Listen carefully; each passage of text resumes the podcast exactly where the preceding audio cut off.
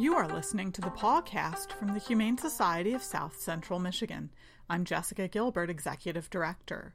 This episode, we will be discussing keeping your pet safe during the holidays and talking about dog to dog matchups with our CPDT KA behaviorist Lois Phelps. If you have ideas for future episodes, please give us a call at 269 963 1796, extension 13.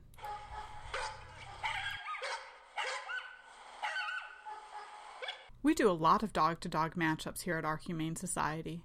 We try to match all of our shelter dogs with each other. First, it's always better if they can have a buddy here at the shelter. Second, it tells us a lot about their personality. Can they go to a home with other dogs? We also do dog to dog matchups for all dog adoptions when there is already a dog in the home. We want to make sure that it's going to be a great fit. Our first responsibility is to the animals in our facility. Your first responsibility is to the pets you already have in your home. Before bringing a new animal home, it's important to know that it's going to enhance the lives of all. Today, we're talking with agency behaviorist Lois Phelps, CPDT KA, about dog to dog matchups. How does a dog to dog matchup work here at our Humane Society? Well, thanks for asking me about this whole concept, but I'd like to begin my answer by taking it back even a couple of steps further. Um, one of the reasons that we and other rescues and humane societies have dog to dog matchups now is um, is expectations that are possibly unrealistic on the part of the adopters. Uh, we people are don't realize that dogs have an emotional, intellectual, and psychological life, just like every other mammal, including you and I. Now, their emotional, intellectual, and psychological life is different than a human's emotional and intellectual and psychological life, but it doesn't negate the fact that your dog is not a washing machine that you can take out when you need it, uh, that it will always perform the same way, and that you can put it away when you no longer need it. Uh, so, in other words, people are not taking into account that that there can be that two dogs could dislike each other. As strange as it seems, I know there are people in this world who don't like me at sight. I don't believe it. Yeah, well, I'm sure it's true because I know that there are people that I don't like on at sight. Okay, now that doesn't mean that I'm going to aggress against them. It's that I don't want to share my living space with them. Uh, so let me give you an example of a dog to dog matchup that um, we had uh, an eight year old, eight or nine year old resident dog who had always been the only dog and at this point in this family's life, the owners decided that what this dog needed was a puppy.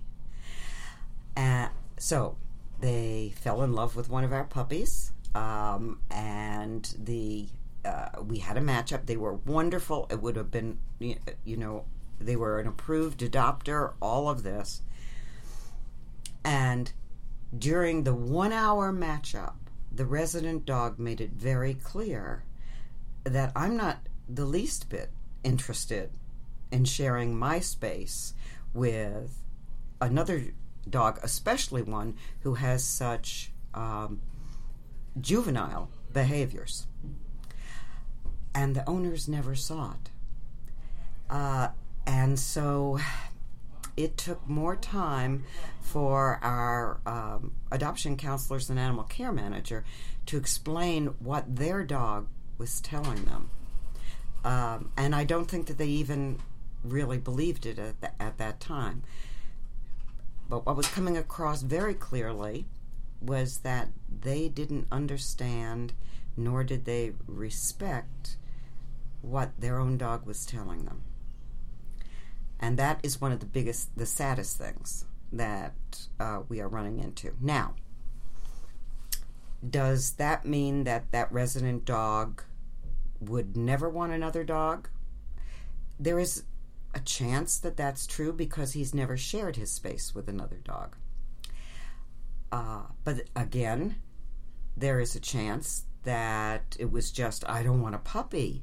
Mm-hmm. Uh, a puppy is either, uh, has only two speeds. Either they're running full tilt or they're unconscious and a sound asleep. and when they're running full tilt, it, they want to play with the resident dog. So an eight year old just didn't want that kind of nonsense in his life. Uh, so, anyway, that is the issue. What we do, is, the mechanics of a, of a matchup is now remember, these are families or individuals who are approved adopters. They're probably wonderful people. Yes. Uh, great families. Um, and and we would love to ha- have them adopt one of our animals because that makes space for another animal coming in. Um, but we have to take our cues from the resident dog. Uh, so here we have uh, the family will bring in their dog. We will have our dog or puppy on a leash, restraint. They will be in the education room, which is a semi neutral, not completely neutral, because all of our dogs have been in the education room for various training events that they've uh, undertaken with the staff. Uh, but and what but it is neutral. There are no toys involved. There is a water bowl on the floor. We also have, um, for our staff to use, we have blankets and towels in case things go bad fast that we will then throw over the dogs. Uh, and that's a safety precau- precaution because we don't want anybody hurt if it goes bad fast. First thing is that the staff will uh, put both of the dogs on a six foot or eight foot inch clip lead. Um, and then we'll walk them parallel but coming towards each other the length of the room. And they will gradually come closer, but the dogs are not meeting nose to nose or tail to tail yet. We're just seeing how they how they are interacting with another canine in their space.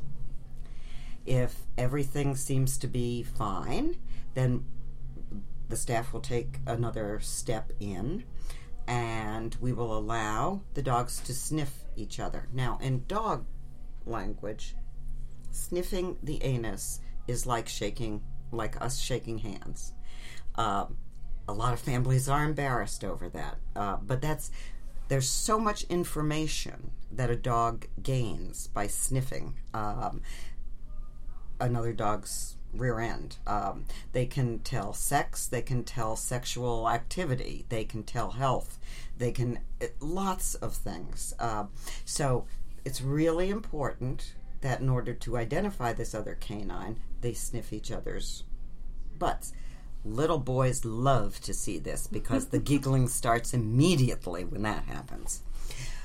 In addition, after that is going, uh, if it's a younger, if our, whichever is the younger of the dog, will then try and sniff the mouth area.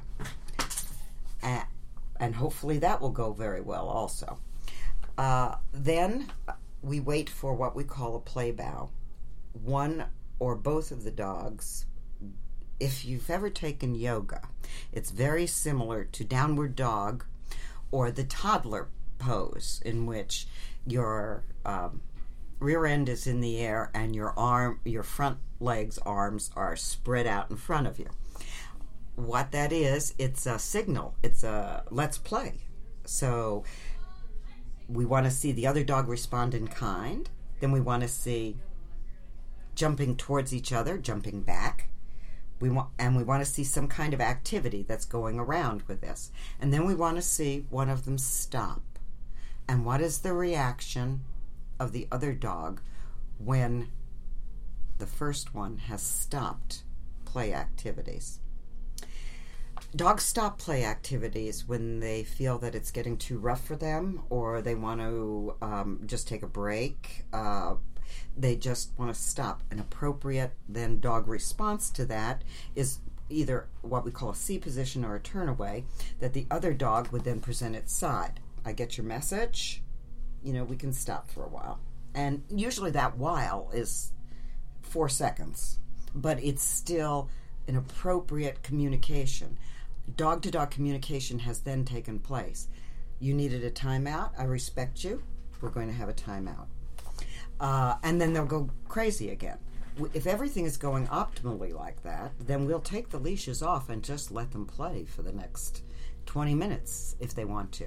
The reason we have the water bowl there is one of the biggest trust communication that uh, two dogs can show each other is to for both of them to put their muzzles into a water bowl and lap at the same time. First, what they're doing is they're showing if a dog is under acute anxiety or stress, it can't swallow, so therefore it's not going to be able to swallow water. Uh, but it's also putting their weapons, which are their mouth and teeth, next to each other in a in a valued resource for both of them, and that's a real saying. Okay, it's trust. You know, I I don't mind. now. That's the optimum one. That is, we've had. Uh, we've had matchups that go from uh, wonderful matchups to uh, ones like the one that I began with the beginning of, of this podcast, uh, when one was uh, the resident dog was very clear that he did not want to share his life with another one, Two dogs who immediately become rigid, put their weight forward, their paws are flattened. Um, their eyes are hard. They possibly do what trainers call whale eye, which is their eyes are not only hard, but their um, eyelids are they stretch wide open so you can see the whites.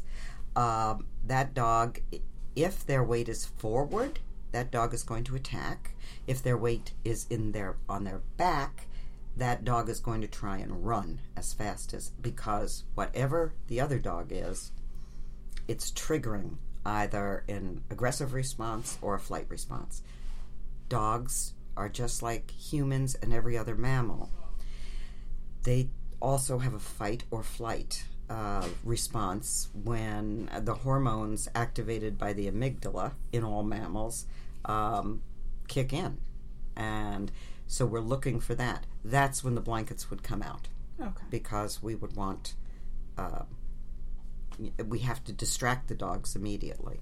We don't want that to occur at nine o'clock at night in your living room, uh, in front of the kids who are playing their Wii. At the same time, you're doing some something else, and someone is going to get bitten. We would rather have our staff, who's been trained in safe handling te- techniques, to be able to break it up immediately. So, that's the whole point of a dog to dog matchup. What we recommend and what people uh, still have a dif- difficulty, it's a rule of thumb for people who are running shelters and rescues, is that if the resident dog is an, is an adult female, the new dog coming in needs to be smaller and male. Um, and that under no uh, under very few circumstances should the resident dog and the new dog be female same size Okay. uh, i'm not sure what else to tell you Um, how quickly, generally, do you know if it's going to go well or not go well? okay i need to tell you it's going well from our perspective not necessarily from the perspective of uh, uh, the, the owners of the resident dog um, in some instances, we let the matchup go on, I personally think, too long because we can see that the family doesn't see what we're seeing. And we're trying t- to explain what they're seeing. Uh, it can, a good matchup can be uh, within the first three minutes.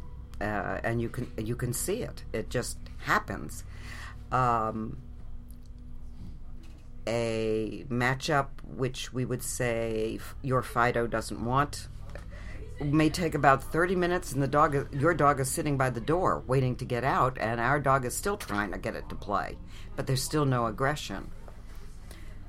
In aggress- aggressive uh, interaction well that could happen usually within the first 10 minutes or so uh, most of our matchups take probably around between 20 and 45 minutes and most of that time is to let the dogs uh, get to know each other. Strangely enough, the good matchups take a long time because it's so much fun watching dogs play. Uh, they've met a new best friend. We had a matchup several years ago, and the owner said, You know, I was really, um, I really fell in love with the dog in the second kennel, but you folks told me maybe the dog in the fourth kennel would be a better match. And when you brought in the dog from the fourth kennel, my dog fell in love with this this girl immediately. And at the end of five minutes, they were laying curled up like a yin yang. Um, and they've been inseparable since. So it's um, the point I want you to take away is that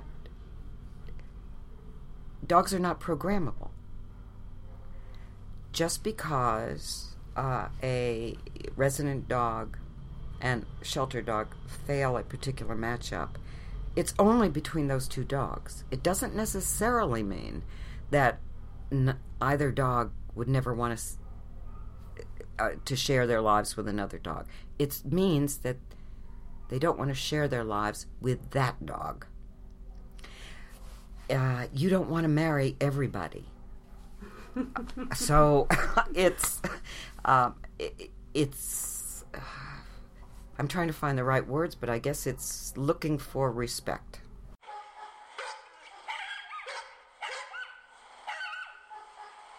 Can you believe that Thanksgiving is less than a week away? Holy cats, autumn is gone quickly. As we approach the holidays, we want to share some tips with you to keep your pets safe. Have a plan when guests are near. More people coming in and out of your house provides additional opportunities for your dog or cat to slip out unnoticed. If you are having a party or a lot of comings and goings, consider creating a safe room for your pet with all the supplies they will need. And although you're busy, your pet still needs time with you. Make sure you're providing adequate walks for dogs and interactive play for kitty. Run out some of that extra energy in a positive way. Cats and dogs don't mean to be bad, but Christmas trees and decorations may prove to be too tempting. Save yourself the heartache and keep breakables off the tree. Never use the old fashioned loose tinsel, as it can cause intestinal problems if swallowed. Consider leaving all tinsel off your tree. Candy canes can also be tempting to dogs. Monitor your pets around light cords. If you have a chewer, keep the cords out of reach or coat them with a bitter repellent, or you might be replaying a version of National Lampoon's Christmas Vacation in your home. If you have a climber, you may need to tie or secure your tree so it doesn't knock over. If you have a real tree, make sure the stand does not provide access for your pet to drink the water. And watch those gifts under the tree, too. Ribbon or twine used to wrap presents can be ingested. We never recommend having lit candles where pets can get to them. Candles can be knocked over or pets can be burned in an instant. If you leave the room, put the candle out. Most human food should not be given to pets. It can cause everything from upset stomachs to loose stools to serious illness or death. 54% of American pets are obese. If you want to give your pet a treat, consider a low cal dog or cat treat, or a few extra bites of their kibble used as a treat. Just remember to subtract that calorie count from their regular feeding. Common holiday plants can be dangerous too. If you have plants, keep them well out of the reach of your pets. Talk with your veterinarian about emergency planning. Maybe your vet has an emergency on call number, but you may be directed to an emergency clinic in another city. Have a copy of your pet's veterinary records on hand in case there is an emergency. The Humane Society of South Central Michigan will be closed Thursday, November 26th, and Friday, November 27th, for the Thanksgiving holiday. We will be open normal business hours, 11 a.m. to 4 p.m., on Saturday, November 28th. Mark your calendar. Our Home for the Holidays open house will take place Friday, December 11th from 5 to 7 p.m. at the shelter. You'll have the opportunity to meet our board of directors and staff members, visit with the animals, tour the facility, and enjoy holiday cookies. Please bring an item from our wish list to make the animals' holidays bright. Critical needs include paper towels, non clumping cat litter, Feliway spray and plug in refills, liquid dish soap, and liquid laundry detergent.